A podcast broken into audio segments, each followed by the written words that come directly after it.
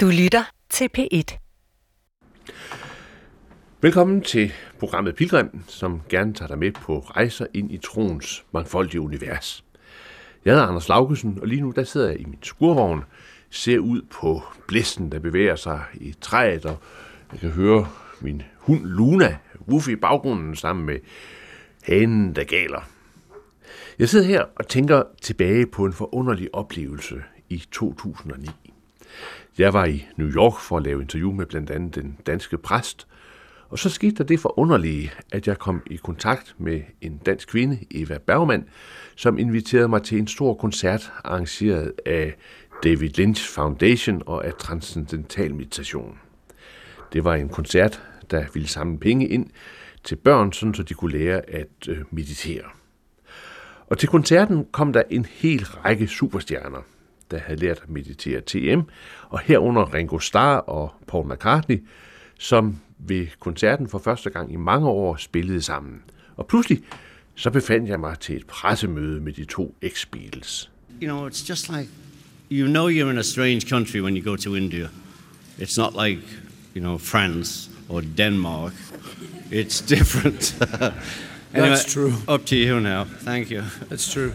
Well, I haven't got a lot left to say after that. I think that covered it all.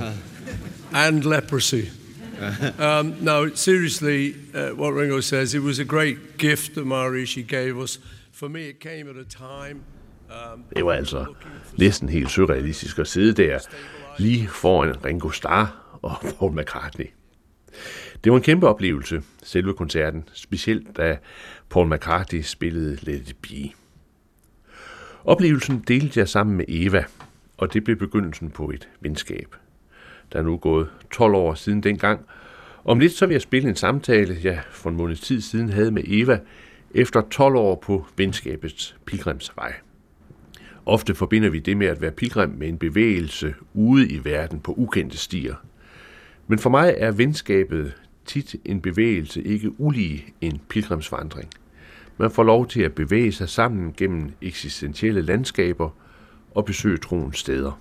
Ikke i det fysiske, men troens steder hos hinanden. Og det er for mig en af de smukkeste former for pilgrimsfærd, man kan være på.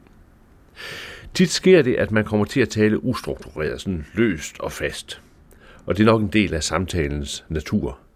Men det er også min erfaring, at det at iscenesætte en retning i en samtale, en retning i en af samtalerne, man har med sine venner, det kan være med til at holde en pilgrimsfærd på sporet og få det, man møder, til at stå endnu mere klart. Eva, hun hedder Bergman til efternavn. Hun underviser i transcendental meditation, som er en meditationsteknik grundlagt af den nu afdøde indiske lærer eller guru Maha Maharishi. Det var ham, der i sin tid også lærte Beatles at meditere. Og Eva, hun har lært øh, undervisningen på et meget højt niveau. Desuden laver hun ædelstens lysterapi, der er en terapiform, som også har rødder ind i TM-bevægelsen. Inden for TM-bevægelsen er Eva ganske højt uddannet og har et stort internationalt netværk. Alt det har vi naturligvis talt meget om igennem årene, når vi har drukket kaffe sammen. Men efterhånden, som vi lærte hinanden at kende, så fik jeg en fornemmelse af, at der var en dyb samklang ind imellem Evas jødiske baggrund og så hendes måde at møde verden på igennem TM. Så på et tidspunkt så spurgte jeg, om vi ikke kunne tale sammen med mikrofon på om hendes livsvandring eller pilgrimsvandring. Men hvor hun ikke kun fortalte om TM, men hvor jeg også fik lov til at møde hendes jødiske rødder ud fra troens perspektiv. Og det er den vandring, du om lidt får mulighed for at komme med på.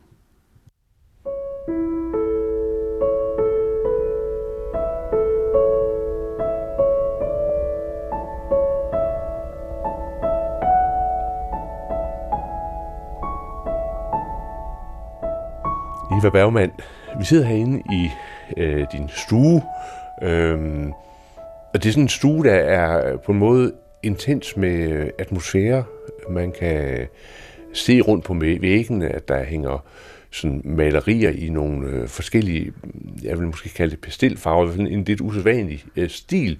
Du er blandt andet kunstner, der dufter måske et røgelse, måske et indisk mad, og der er en hel del ting, der peger i retning af Indien. Men der er også over i hjørnet en lysestage, en særlig jødisk lysestage, som du øh, har med fra dit barndomshjem? Det er en, øh, en Hanukkah med, med ni... Øh, der er plads til ni lys. Ja. Fordi at i øh, december måned, der fejrer vi Hanukkah, mm. hvor, som er en historisk fest, som er en, hvor man mindes øh, fra templets tid, hvor at det var besat, og hvor at det blev befriet, og så var der sket et mirakel, og det fejrer man i otte dage, så den, den 9. det er en tjener. Mm. Og så tænder man et lys mere hver dag. Du, du voksede op i, øh, i København, Ja. i en jødisk familie, og, og øh, har gået jødisk skole også. Ja. ja. Hvor- Hvordan var det øh, jødiske samfund, du, du øh, voksede op i, den jødiske miljø, du voksede op i? Nu må man jo sige, at min baggrund er anderledes end de fleste danske jøder. Fordi min far han kom fra Tjekoslovakiet.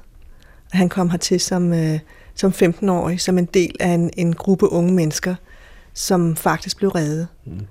Og øh, derfor så... Øh, og min mor var, var dansk jøde, men øh, hele baggrunden var meget anderledes end, kan vi sige, måske andre danske jøder, fordi at min fars venner og hele den øh, kreds af unge mennesker, mange af dem blev i Danmark, og, og de havde jo en helt anden baggrund.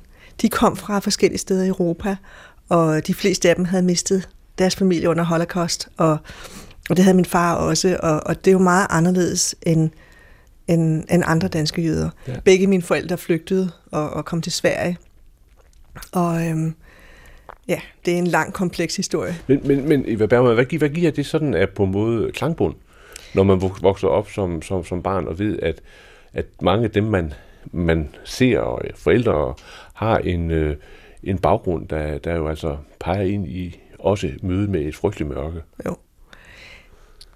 Det giver forskellige ting. For det første tror jeg, at, øh, at jeg har en dyb, dyb taknemmelighed, som jeg har for mine forældre over at være dansk. Mm. Altså at være dansker. Fordi at den danske historie med at redde jøderne har været så unik. Og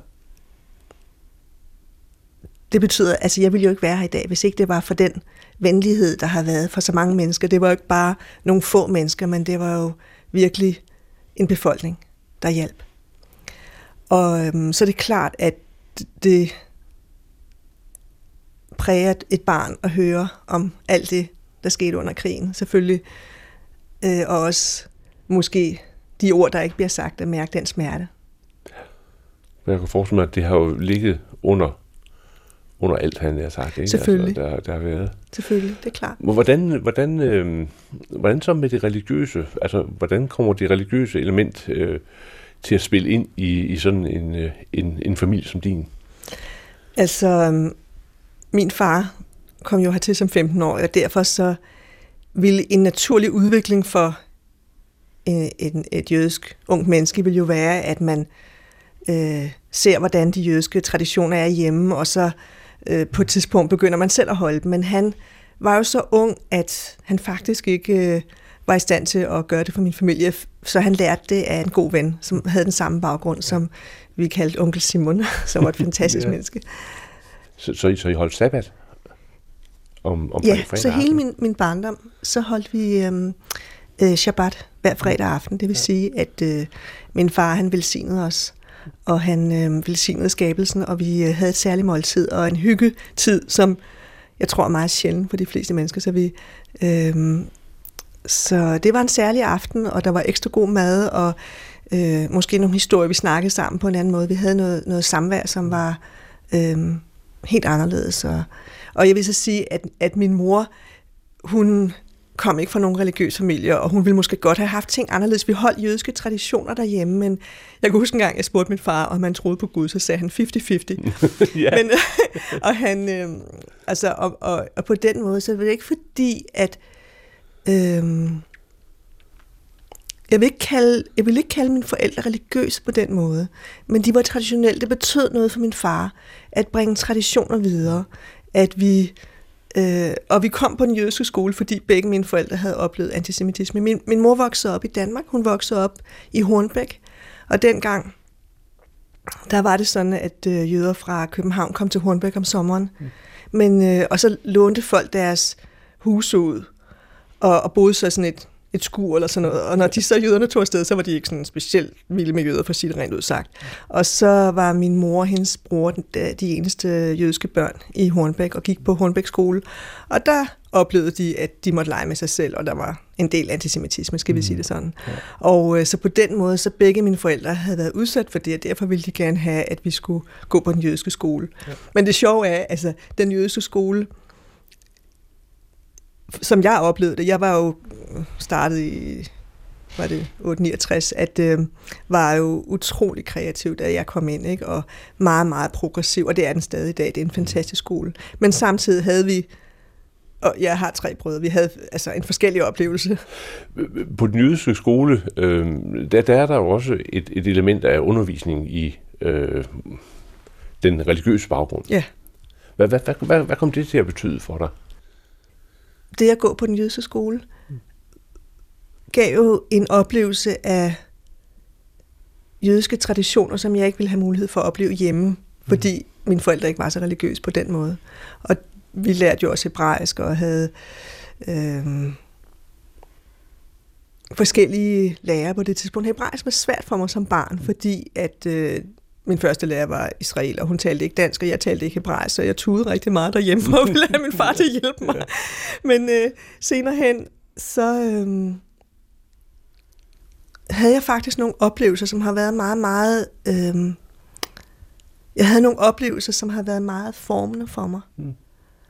Jeg havde en oplevelse i 6. klasse, hvor at øh, den tidlige overrabiner, Ben Lexner, talte om øh, bordbønden. Og øhm,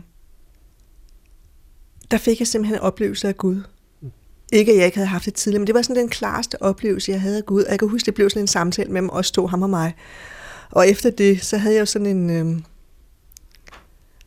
en tanke om at blive rabiner. Jeg kan huske, jeg spurgte ham, om jeg kunne blive rabiner. Så på det tidspunkt, så sagde han, øh, at det var kun, øh, det var kun drenge, og hvis man gerne, så jeg spurgte lidt til det, mere til det, om det kunne man så blive i England, og jeg var også, ville også gerne have været bat mitzvah, og det var kun piger fra religiøse familier, og der blev lagt grundigt låg på det, skal vi sige det sådan. I dag tror jeg, at man ville have taget imod det med kysshånd og set, at jeg var interesseret, og i, der er jo faktisk en, en dansk mm. øhm, jødisk kvinde, som er blevet rabiner i, øh, Øhm, ja, Sandra, ja, Sandra, ja, Sandra Kviert, som er faktisk relateret mm. til min. Ja. Men, men nu sidder du lige og holder en, en lille kop ja. i din hånd. ja. for, øh, for, for, for, altså, man kan sige, det religiøse, jødiske udtryk, øh, det, det fik du jo også med dig. Ja. Mine forældre lever ikke mere, men jeg har arvet en uh, kiddush-kop, som er den kop, som vi brugte til, uh, med, med, til vin, til uh, det ritual, så, hvor, vi, hvor vi fejrer skabelsen. Mm. Så det, det gjorde vi her fredag, og det, jeg synes, det er hyggeligt at have den her, og, og bruge den også nogle gange, mm. ikke? Og, og, og, hvad hedder det, fejre. Men, men Eva Bergman, man kan jo så sige, når man så som, som ung øh, jo på en eller anden måde oplever, at der bliver sådan, jeg vil ikke sige lagt låg på, men jo alligevel, altså, øh, den religiøse udvikling ind i, i det religiøse, ind i det jødiske, bliver der ligesom sat nogle begrænsninger for. Øhm, hvad, hvad, hvad, hvad, hvad, hvad kom det så til at betyde for dig? Fordi du må jo have haft en, en, en længsel ind i dig selv, eller en ja, erfaring, du, du, du, du bliver nødt til at gå i, i dialog med. Jeg kan huske en gang, jeg spurgte min mor, om hun kunne have forestillet, at jeg blev til det, jeg blev. Så sagde hun, Eva, det var ikke alle børn, der, der, der bad til, til Gud, når de gerne ville nå bussen. Jeg kan huske, at, at, at, øh, jeg havde jo et meget sådan, personligt forhold til Gud meget tidligt. Hvor at, øh, jeg kan huske, hun sagde, at for eksempel min, min, øh, en af mine brødre, at han havde meget mere sådan frygt, og altså ligesom øh, i forhold til, hvordan jeg havde det. Det var mere sådan, som min bedste ven på en måde. Ja. Min far, han... Øh, han bad øh, aftenbøn med mig, til, ja. når vi skulle i seng, og øh, så øh, er der sådan en del, hvor at øh, man får ærkeenglene omkring sig, mm. og, og Guds lys over sig, og jeg kan huske, at jeg følte mig så beskyttet ved det. Og, og på den måde, så øh, er jeg jo vokset op også ved hele øh, oplevelsen ved velsignelsen, og ved, ved de ting, som vi, vi gjorde derhjemme, så øh, oplevede jeg en, en meget positiv ting. Da jeg så, øh, tror jeg var 12 år eller sådan noget, der øh, kan jeg huske, at jeg sad i en øh, fritime i skolen og tænkte på, hvad jeg godt ville med livet. Og så tænkte jeg, at jeg ville ikke være stresset. Mm. Og så tænkte jeg, jeg ville gerne gøre noget, der gjorde folk glade. Og så tænkte jeg, at det skulle være noget med kunst, fordi jeg var meget glad for, for øh, kunst. Og, øh, og jeg føler, at det har været en rød tråd igennem mit liv. Da jeg så øh, var, kan ikke, om det har været 14 eller sådan noget, i, på Karolinskolen, mens det var muligt, kan ja. vi sige, lige nu her er det ikke, vel, men der tog 9. klasserne til, til Israel. Dengang gjorde vi det i tre uger. Og, øhm, og senere hen tog jeg med min øh, bedste veninde mm. alene da jeg var 15 ja. til Israel. Ja. jeg spurgte ikke engang mine forældre det. jeg bare sagde, nu havde jeg tjent penge til det, og nu gjorde jeg det. Og det var ikke, øh, jeg tænkte ikke over det, jeg gjorde det bare. Vi havde både slægtninge og, og venner, min fars venner, som var kommet til Danmark, nogle af dem var rejst til Israel, så vi havde, og min, og min veninde havde også øh, familie.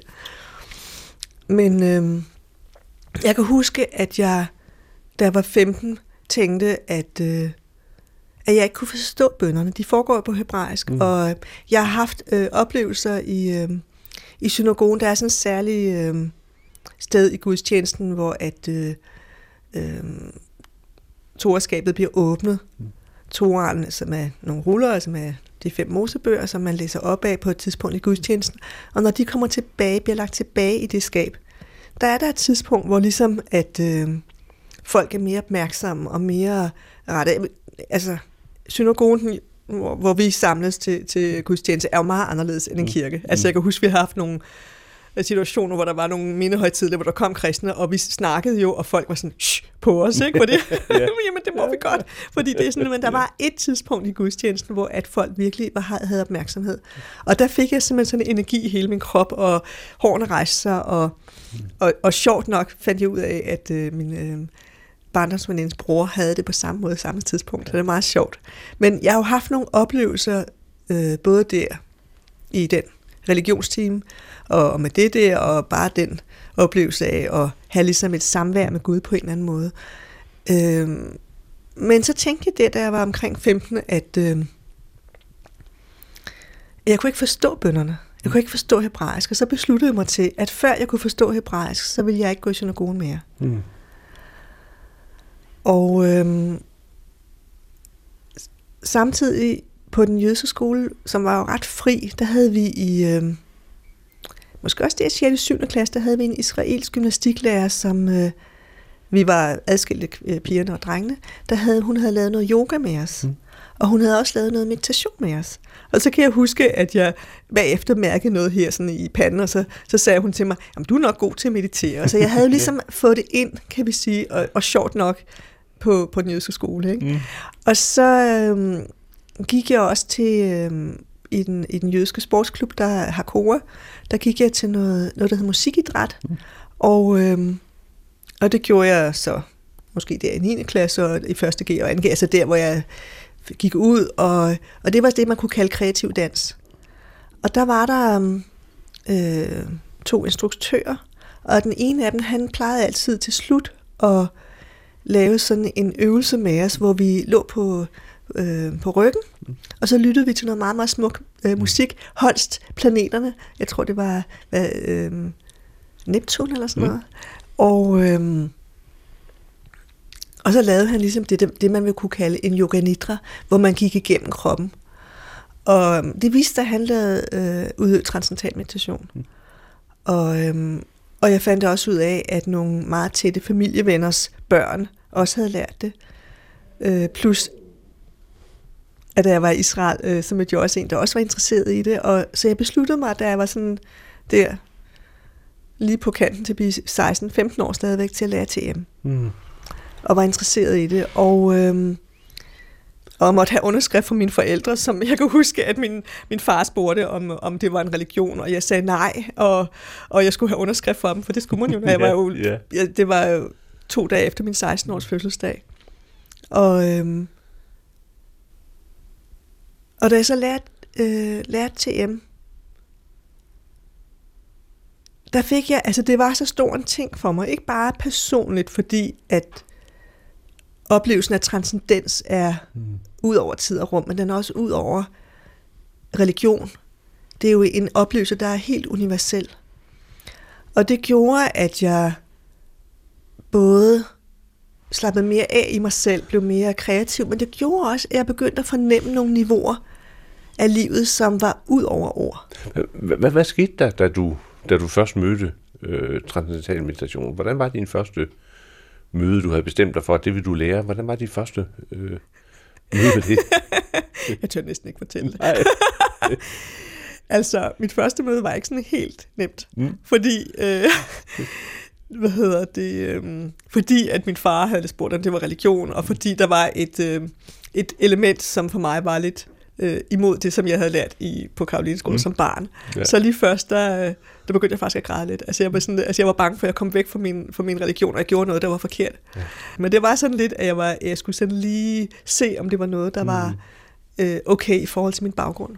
Men, men, men du, du kommer så ind, og du får lært nogle, nogle teknikker, som gør, at dit sind, øh, altså du, at du får en åbning ja. til, til et andet sted. Det gør jeg. I dit sind. Helt sikkert. Hvor, hvor, hvor, prøv at beskrive, hvad det er, der... Altså, hvad er det for, for et, et univers, du, øh, du ligesom kommer, kommer ind i der, du kommer i kontakt med der, da du er 16? Altså, der var jo to ting. Jeg gik på gymnasiet, og jeg oplevede på en måde, at øh, jeg for det første begyndte jeg at hvile mere af mig selv. Ja, du kan se, der hænger et par guitarer her med, øh, i stue. Det er stadigvæk min gamle guitar, fra da jeg var barn, og jeg kan huske, at jeg kunne mærke, at, at øh, det hjalp mig til at spille bedre guitar. Mm. Jeg slappet mere af så gjorde det også, at jeg begyndte at mærke ting på et andet niveau. Når vi går, altså, vi holdt jo stadig ved kiddush, vi gjorde stadig de samme ting, som vi altid har gjort, men lige pludselig så mærkede jeg tingene. Når min far velsignede os, så øhm, kunne jeg mærke velsignelsen. Jeg kunne mærke, at der var en positiv energi. Altså jeg kunne mærke, at der var noget, noget behageligt, som ligesom kom ind i mig. Mm. Og det gjorde, at fra jeg var 15 år, jeg ligesom tænkte, at jeg ikke havde lyst til at gå i synagogen, og ikke havde lyst til at, noget, jeg ikke kunne forstå, at jeg lige pludselig begyndte at mærke det. Mm. Så da jeg så kommer i synagogen igen, så mærker jeg ting på en helt anden måde, at jeg ligesom oplever det, i stedet for at det kommer fra intellektet. Når man for eksempel kigger i, øh, i bønnebogen, og, og mange af de bønder, de er jo for mange mennesker meget fjernt. Mm. Altså, ja, ja. Gud, man, og så så stor, og alle de her forskellige smukke ting, er jo ikke noget, normalt folk oplever. Mm. Og derfor kan det godt være, at uh, selvfølgelig kan det inspirere sig videre, men jeg begyndte at føle, at jeg relaterede til det på en helt anden måde, at det var en indre oplevelse, mm. at det var noget, jeg kunne relatere til, og at det faktisk øhm, oplevede noget ved at, at at læse noget udefra, ligesom mm. at det var en genklang og, og, og hjælpe mig til at have en bedre oplevelse. Så, så på den måde, så ændrede mit forhold til at være jøde rigtig meget. Der er noget mere, der er en ting, som jeg egentlig har lyst til at fortælle. Det er, at der er en, en oplevelse, som står meget klar. Ja, der var måske tre år gammel. Der går jeg første gang rundt om blokken, kan vi så sige. Der var, at man kunne gå ned ad vejen, og så kunne man gå rundt og komme ud på en anden vej, og så kunne man komme tilbage til der, hvor jeg boede. Og der var der nogen, der stoppede mig og så, fordi jeg var jo meget nuttet, og så videre. Undskyld, men det var jeg. med små søde, mørke krøller og brune ja. øjne og så videre. Og, og, og det var meget anderledes dengang. Øh, det var i 60'erne, hvor at der var bare ikke nogen mørke børn ellers. Mm. Og, og, øhm, og så blev jeg spurgt, Nå, hvor er du fra? Jeg er fra Danmark. Nej, jo, nej. Hvor er din mor fra? Hvor er din far fra? Og så, så øh, da, så, da de insisterer, og jeg så siger, at, øh, at vi jøder, så siger de, at det er derfor, eller et eller andet. Og jeg begynder med det samme at mærke, at der er en fordom. Altså tre år, et treårigt barn vil jo ikke kunne øh, bruge ordet fordom. Jeg kunne mærke, at de ligesom blev reserveret, eller de satte mig i bås med noget, som jeg ikke kunne genkende, og som ikke føles rart. Og den oplevelse har øh, spillet sig ud på mange forskellige måder. Jeg kan huske altså også senere med, med børn og andre ting, hvor de ligesom øh, så siger om det er derfor, jeg kender jøder, de er sådan og sådan. Og derfor har jeg vendet mig, jeg, jeg, jeg følte, at, at mit forhold til jødedommen, til at være jøde, altså jeg følte, at mit forhold til at være jøde havde noget med mit forhold til Gud at gøre. Og at det besudlede på en måde mit forhold. Og at, at det var noget meget privat. Og noget, jeg ikke måske havde lyst til at blive... Øh, øh, jeg havde ikke lyst til at komme i en kasse, mm. som jeg ikke følte passede.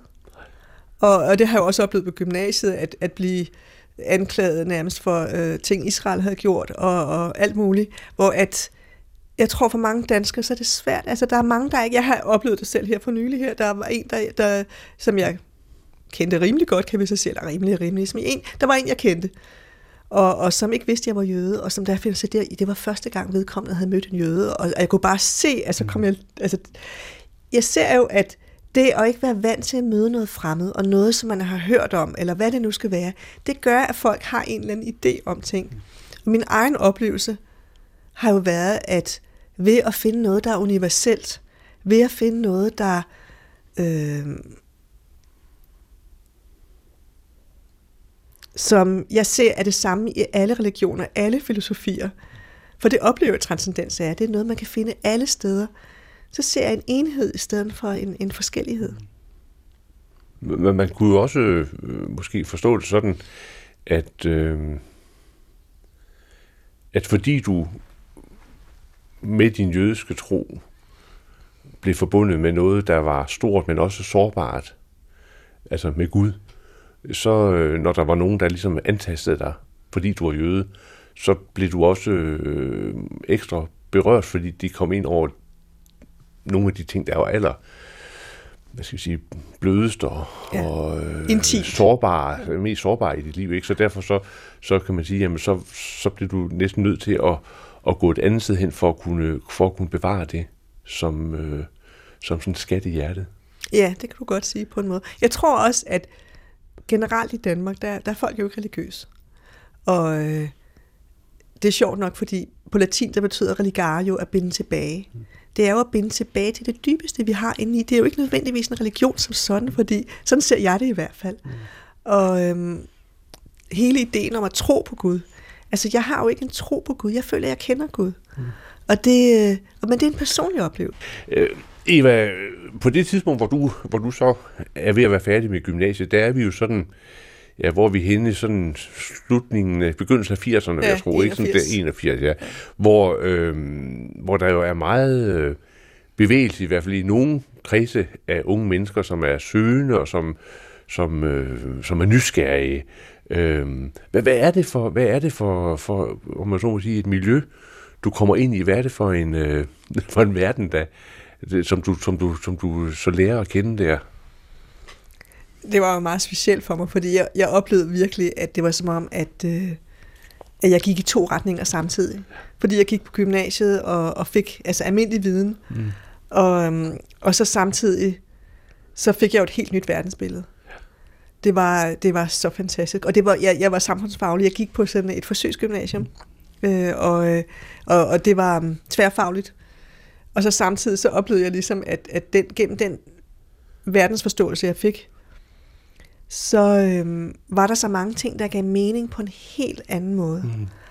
Så det var, det var lidt surrealistisk på en måde. Så, ikke? så, så da du skal vælge universitet, så, så bliver det så ikke Københavns Universitet?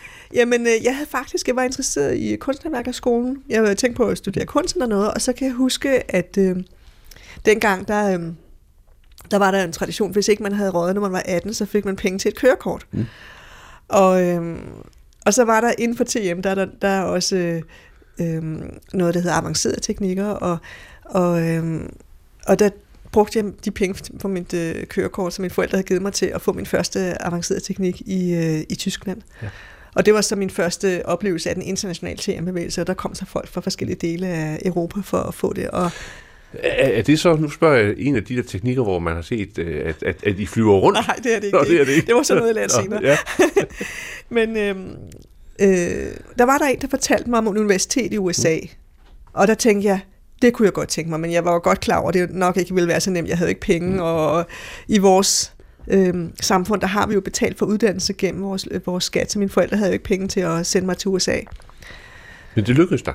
at komme derover. Ja, ja, det gjorde det. Ja. jeg fik stipendie. Ja, hvad, hvad, hvad, hvad, hvad, hvad studerede du så i? Det var så et, et, et TM-universitet i øh, USA, du, du kom ind på. Ja, altså øh, basisfaget øh, var noget, der hed videnskab om kreativ intelligens, som er en, øh, kan vi sige, pendant til selve teknikken. Og øh, det er, hvor at Maharishi har beskrevet, at der er nogle grundmekanismer i naturen, som vi kan genkende overalt. Mm. Og når du forstår dem, så øh, begynder du at følge dig hjemme med alting på en helt anden måde. Så øhm, denne her viden for eksempel, hvis man giver et eksempel, mm. at øh, vand roden og nyd frugten moden, det er bare, det kan lyde så enkelt, men det handler om at gå til det mest fundamentale. Mm. Når du går til det mest fundamentale, så, øhm, så nærer du alle dele af planten. Mm. Ligesom når det er, at vi går til det i os selv, der er mest fundamentalt, så nærer vi også alle dele af os selv. Så, så man kan sige, det, det er et alternativt øh, universitetssystem, der godt nok har nogle af de fag, som man som man, man kender øh, med, med fysik og biologi osv., men, men, men, men perspektivet er, øh, jeg ved ikke, om man kan kalde det sindens dybeste lag, eller altså, der, der er et andet perspektiv på det, man lærer. Ja, det kan du sige. Det er faktisk, altså universitetet er accredited, og det er fuldstændig på lige fod med andre universiteter i USA. Og, øh, men samtidig så er der en grundviden, som gør, at man aldrig føler, at der er nogen lektion, der hænger i luften, uden at hænge sammen med alle andre lektioner, mm. og hænge sammen med en selv. Fordi i stedet for bare at studere noget uden for en selv, og ligesom det fag, man nu end studerer, så, så hænger i hver time, så hænger man det sammen, eller man øh, sørger for at forbinde det med ens egen øh, oplevelse af bevidsthed og, og hele bevidsthed. Det, det er en fantastisk måde at undervise på. Og, og, og så, så, så også universitet, hvor, hvor, hvor man mediterer sammen? Ja, det gør man. Altså det er jo alle øh, øh, elever og øh, studerende og dem, der arbejder der og dem, der underviser og mediterer. I mit, I mit første år, der var jeg i Washington D.C., mm. der var et, øh, øh, et øh, en, en øh, branch, det er altså et, et, et, øh, en lille del af det, hvor at for internationale studerende, så vi var øh, lidt over 50 øh, studerende fra 23 lande. Det var helt fantastisk. Det i sig selv ja. var jo en fantastisk oplevelse. Men samtidig med det, så er der så også en bevægelse i en fordybelse indadtil. Ja. Øh, altså Eva, vi, skal høre om det der med at flyve. altså, du har lært at flyve. ja. Altså, øh, TM er jo ikke nogen sekt, hvor man skal ind, og så skal man i gang med alle mulige forskellige teknikker. Men, men efter at Marisha havde undervist i TM i nogle år, så var der nogen, der gerne ville have mere, og så ville de gerne have mere. Og derfor er der forskellige muligheder for forskellig udvikling. Og det, som er spændende, det er, at fra kan vi sige, det overfladiske plan af sindet til det dybeste niveau af transcendens, der er jo mange lag. Mm. Og det, som er interessant, det er, at de avancerede teknikker, de øh, hjælper med at integrere de forskellige områder af livet med transcendens. Ja. Sådan så, at øh, øh, kroppen bliver integreret med transcendens, forbundet med det. Øh, ens omgivelser og mm. forskellige, og sindet, alting kan vi så sige. Udover det, så er der noget, der hedder TM City-programmet, som det jo er de færreste, der vil lære, og, og mange vil måske føle lidt underligt, men der er, kan vi sige... Og City gamle, øh, det er jo... Det, Ej, City betyder fuldkommenhed. Fuldkommenhed, ja, ja men, fuldkommenhed. Men, men det er jo der, man i hvert fald i, i andre traditioner, indiske traditioner, øh, ser øh, forunderlige ting ske, ikke? Det kan du sige. Det, som er interessant, det er på det dybeste, at når sindet er i stand til at fungere på niveauet af transcendens, så, øhm, så er det som at skabe indefra. Mm. Og det, som er interessant, det er jo, at vi har jo lært, at hvis man gerne vil skabe noget, så skal man gøre sig umage. Man skal virkelig arbejde, man skal knokle. Men der er også en anden måde at skabe på, og det er jo ved at lade naturen skabe for dig. Mm. Og simpelthen øh, gå ind der, hvor at du får naturen til at hjælpe og støtte. Mm. Det, det sjove er, vi kender jo godt det, at man, øh, at man måske ikke har det super godt. Mm.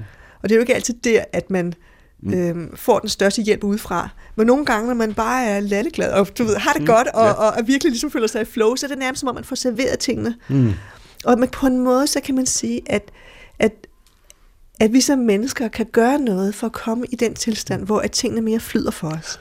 Ja. Og det er på den måde, kan man så sige, at når du lærer at fungere på dybere niveauer, fordi transcendens er på en måde, det vi snakker om, at det er det som frøet til træet. Mm. Når du har frøet til træet i din hånd, så har du viden om træet.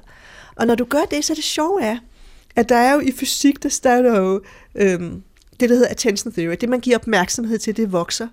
Og hvis du giver opmærksomhed til dit niveau, så begynder det at vokse i dit liv, og begynder mm. at, og, øhm, at støtte dig på en eller anden mm, måde. Ja. Men det er, det er et super spændende område, fordi at det, er en, det er en anden måde at skabe på. Men altså, igen, Eva. Jeg skal nok komme tilbage ja, til sit program. Vi, vi skal have det der med at flyve, ja.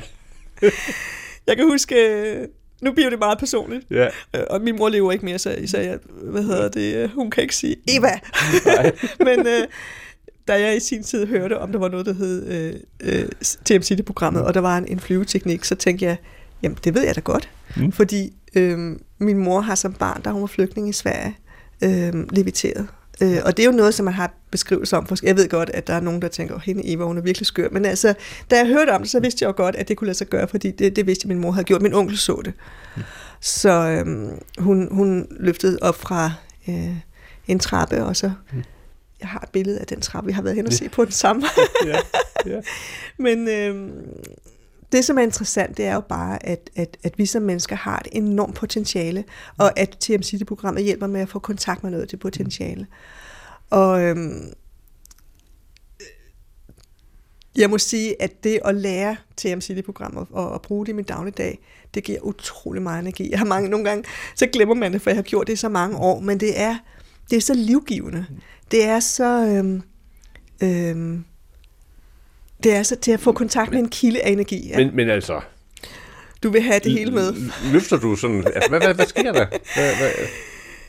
Jeg kan sige den dag, at jeg øh, lærte den der flyve CD. Den, det var nok en af de vildeste dage i mit liv. Øhm, ja, altså man, man, kroppen løfter sig op, men i starten der er jo forskellige stadier af det, og øh, jeg har ikke set nogen, der, der fløj gennem luften som min mor, men øh, jeg har set mange, der hoppede rundt, kan vi så sige. Ikke? Og da jeg studerede i USA på det universitet, der var der jo to kæmpe store kubler, øh, hvor at, øh, at vi mediterede sammen, og vi udøvede det sammen. Og det var helt, det var en fantastisk oplevelse. Jeg har jo gjort det i meget, meget store grupper. Mm. Nogle gange, hvor vi var øh, 1600 til 2000, der gjorde det samtidig.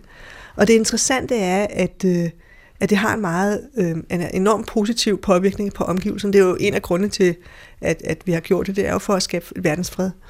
Så selvom det kan lyde virkelig underligt og virkelig langhåret, så har man simpelthen set, at ligesom med, med TM, at hvis bare en lille procentdel af en befolkning udøver det, så har det en øh, positiv indvirkning. Mindre kriminalitet, færre hospitalsindlæggelser, øh, større kreativitet i form af flere patenter. Og det sjove er, at øh, denne her, kan vi sige, det, er, det bliver kaldt Maharishi-effekten. Mm.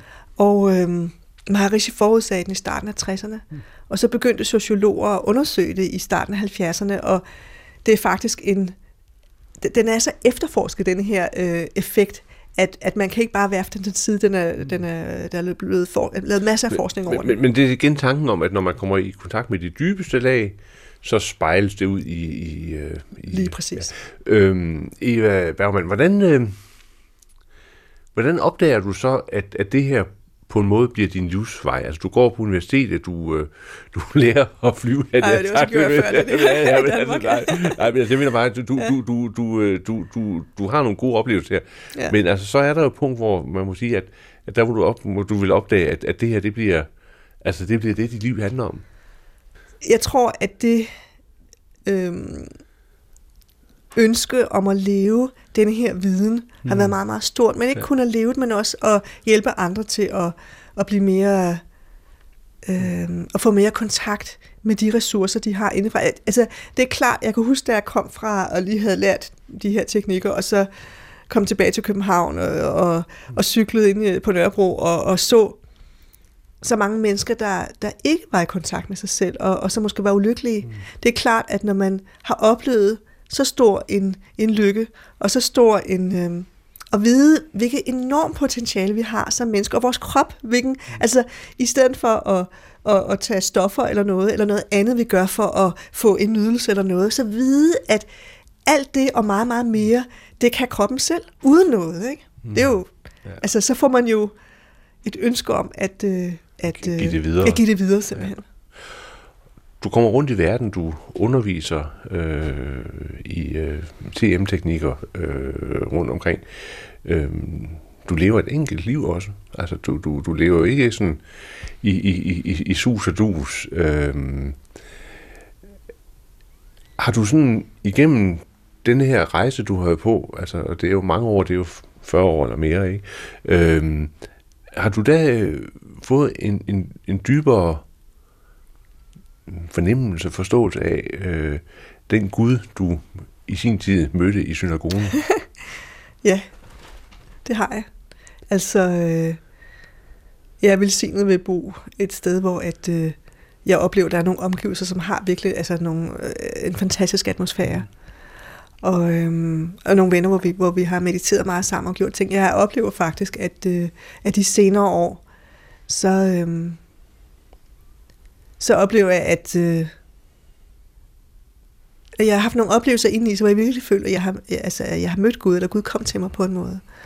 Og, og det lyder meget stort måske, og, og, men, men det har været min oplevelse, at jeg simpelthen mærker rent fysisk, altså ligesom om, at der kom en, en guddommelig kraft, der blev forenet i mit hjerte, eller forenet i min krop, eller jeg blev forenet med, eller hvordan man skal sige det. Og øhm, det er nok den største oplevelse på et plan, jeg har haft i mit liv. Så på en måde har du, kan man sige, fundet hjem?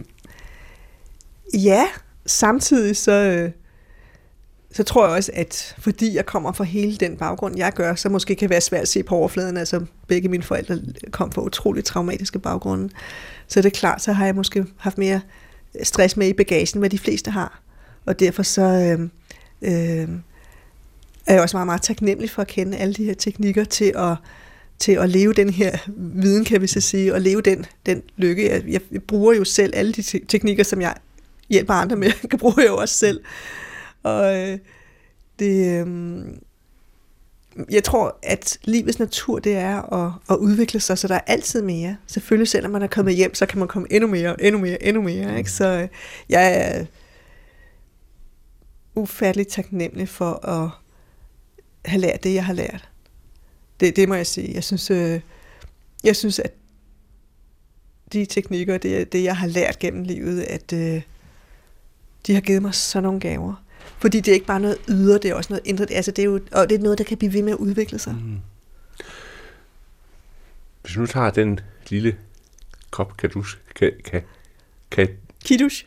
Kiddush-kop. Hvis du tager en lille kiddush-kop igen, ja. øh, Eva, ja. øh, og det bliver fredag, ja. hvordan giver det, du så har fået med dig igennem din fordybelse ind i TM, hvordan, hvordan møder du det der fredag aften?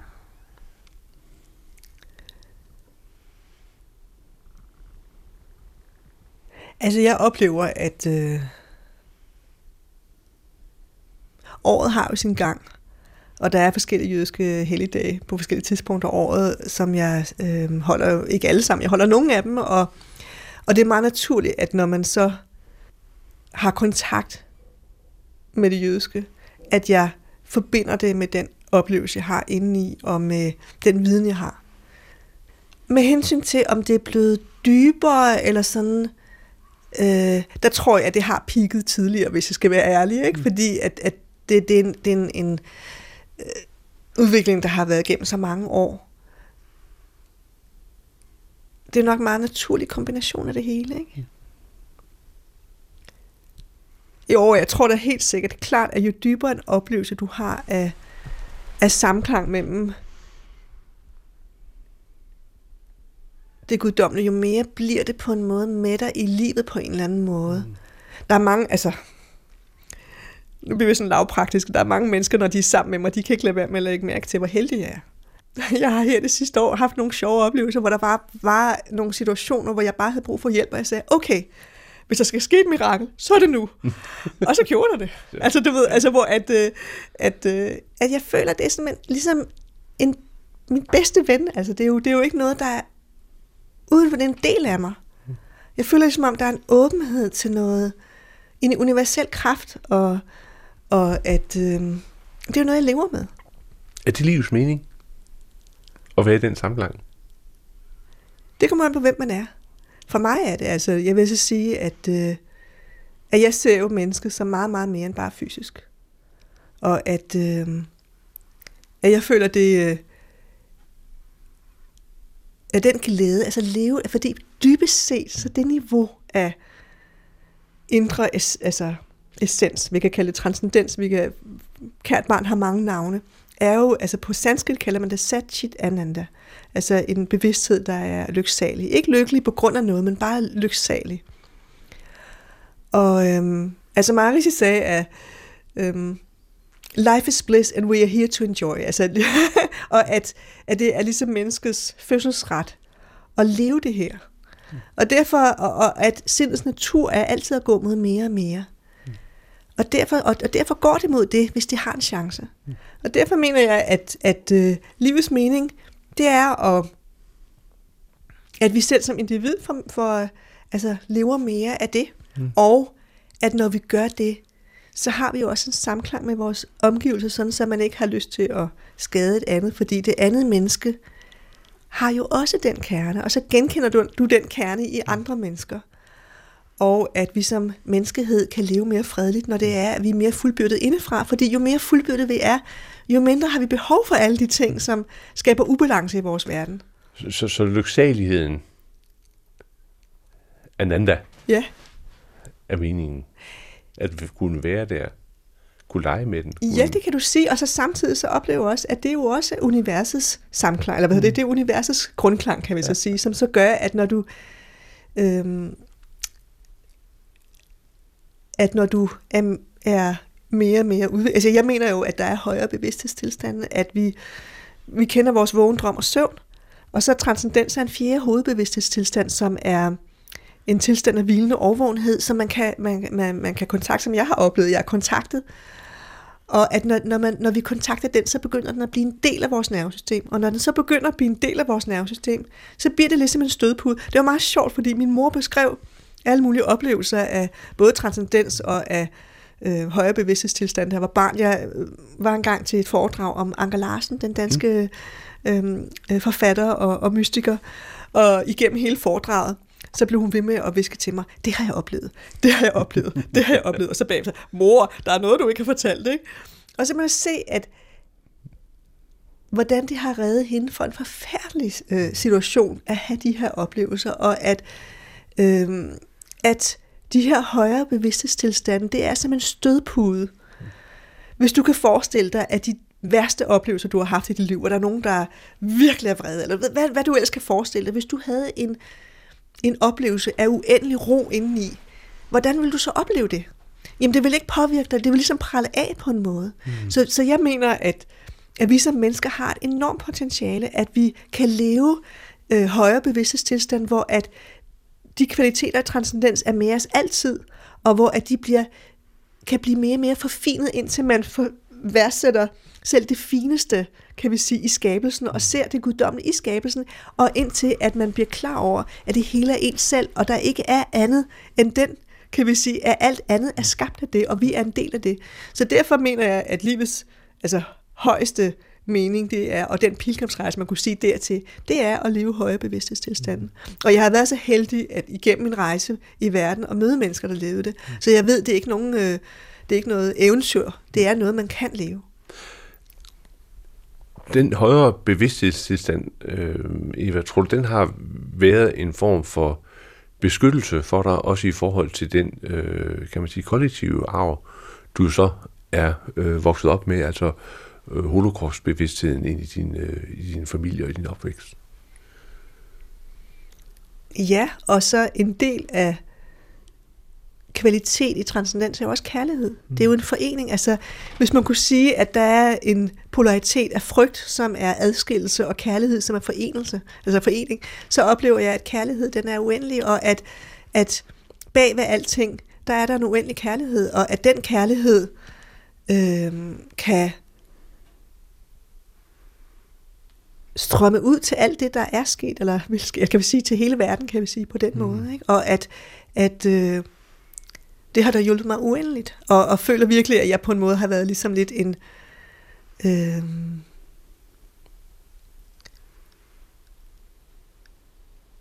en vaskemaskine for hele min slægt på en måde, så den, der skulle rense ud i alle de her traumer på en eller anden måde.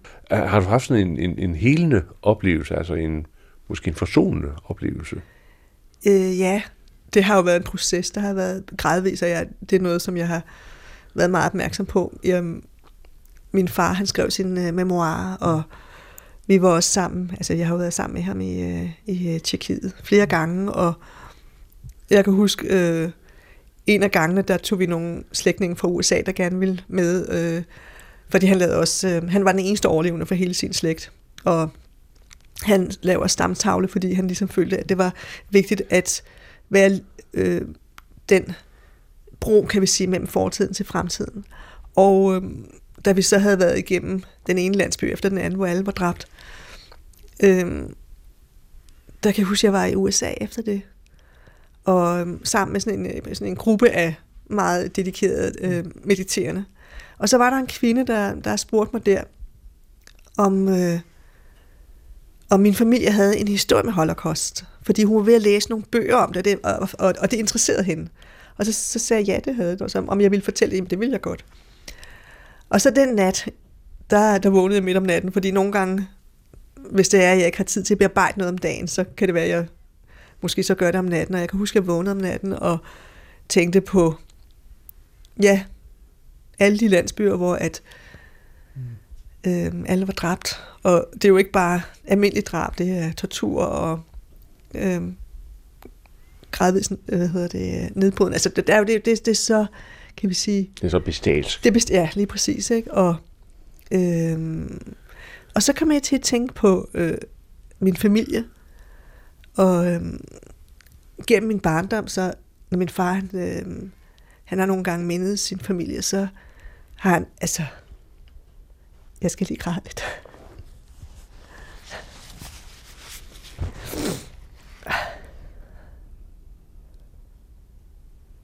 Altså, jeg har jo vokset op med en far i uendelig smerte. Og når han prøvede at tale om sin familie, så øh, var det meget, meget smertefuldt, fordi der, han ville gerne tale om det, men samtidig så kunne han ikke, og han ville gerne græde, og han ville ikke græde, og det var ufatteligt smertefuldt at være vidne til. Og, øh, og derfor så har jeg jo, jeg har jo ikke kendt min, øh, altså, øh, min, min farfar for eksempel, og, og min onkel og, og, og alle de andre. Men øh, fordi der var sådan smerte forbundet med det, så blev jeg klar over, at når det er, at der er sådan en sorg, altså på en måde så sorg gør, at vi ikke helt bliver forbundet med dem, som vi sørger over, fordi den har sådan en smerte. Og så kan jeg huske den nat, da jeg vågnede der, så, øhm, så tænkte jeg på, jamen altså, kærlighed er jo evig. Den, har, den kan både gå til fortiden og til fremtiden og, og overalt.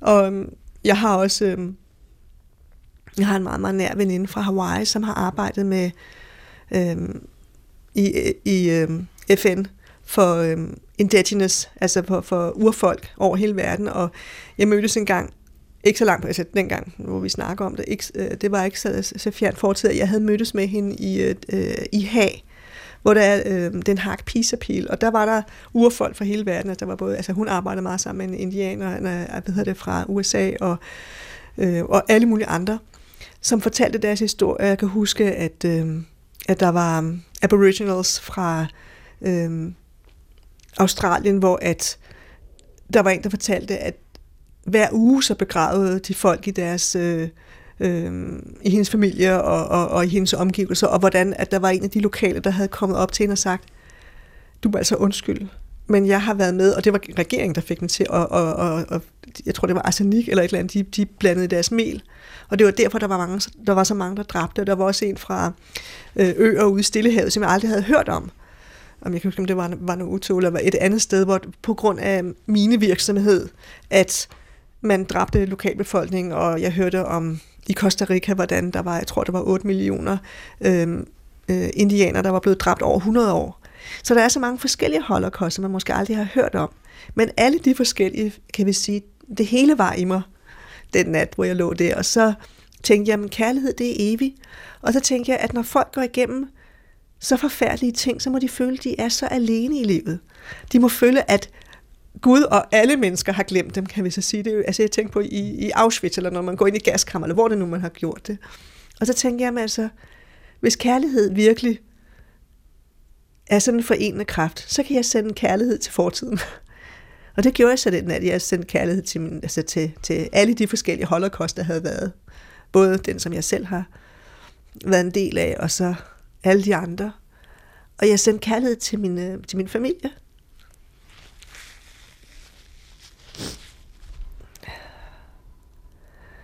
Og, øhm, og jeg sendte kærlighed til min familie, til min farfar og min onkel og alle de andre. Og, øhm, og så oplevede jeg for første gang en forbindelse til dem. Altså jeg oplevede ligesom, at i stedet for at kun at relatere det ud fra smerte, at jeg oplevede en, øh, en rigtig forbindelse, som jeg aldrig havde oplevet før. Og jeg oplevede, at den nat har været altså uendelig øh,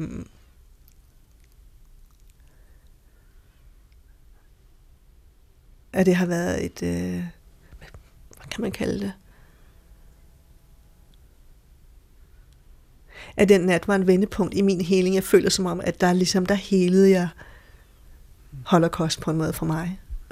Fordi at det var så så fundamentalt. At ligesom opleve, at, at, øh, at kærligheden er bare det største. Og at,